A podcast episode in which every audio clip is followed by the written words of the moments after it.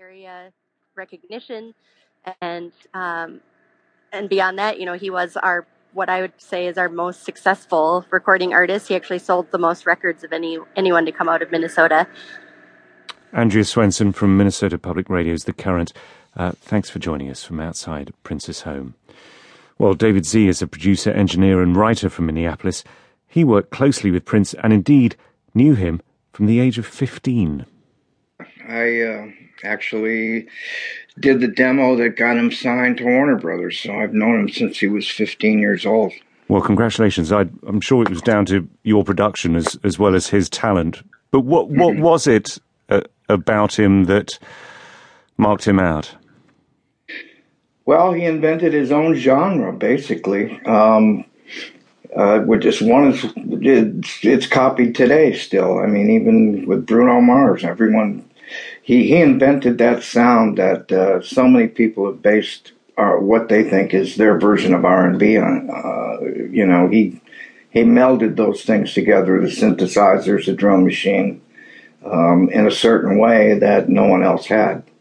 And he was an incredibly versatile musician, wasn't he? I mean, he, he played many, many instruments. Yeah, he played everything. We used to have every instrument set up in the studio, plugged in, ready to go, and he'd just go from drums to bass to organ to guitar. You know, he just plugged it in and played. And that was basically it. There was not a lot of uh, fixing. Many people now if not imitate his sound, um, they they are inspired by yeah. uh, his sound. But if you were able to summarize his his sound, I mean, you know, one word that comes to my mind, I, I guess, about his his sound, but also his persona, his performances, is, he, I mean, he was a he was a sexy guy. Yeah, he was that, and um, you know, he expressed it all through his music. He he could he could turn it on. I mean, I, we used to joke that he was living backwards, that he was born old and he was growing young, because he knew everything. And when he was a child, almost he he'd know emotions and he'd know situations that he couldn't have possibly lived through. But he just had a handle on what that is, and um, that's what he incorporated in his lyrics. And uh, you know, the grooves he established were unmistakable.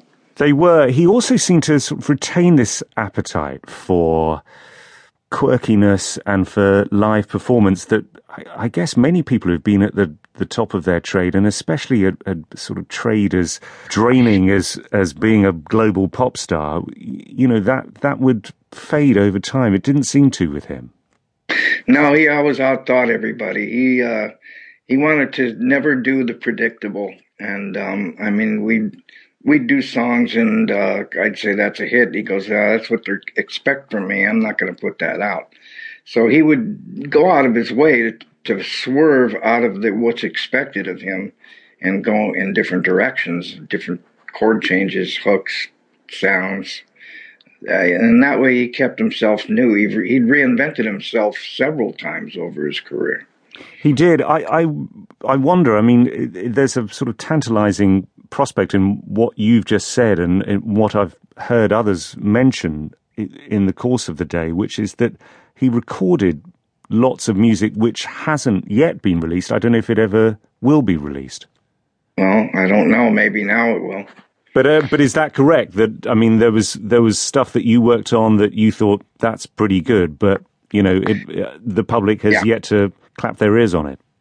Yeah, we'd we'd used to do two songs a day from start to finish. So in the morning we'd start recording the drums and we'd do the whole song and all the vocals and everything and wouldn't take it off the board till it was mixed and then it was done and then we'd do another one and that's how he worked um, not much coming back and fixing things it was just you know pretty proficient just rattling off two songs a day and maybe longer. It depends. You know, he had a lot of energy.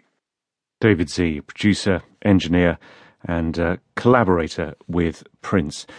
Well, uh, Prince drew in just not not just those in uh, the music industry, but also uh, others just intrigued by the sort of figure that he was. Among them, uh, a novelist, Matt Thorne, who wrote a book called Prince.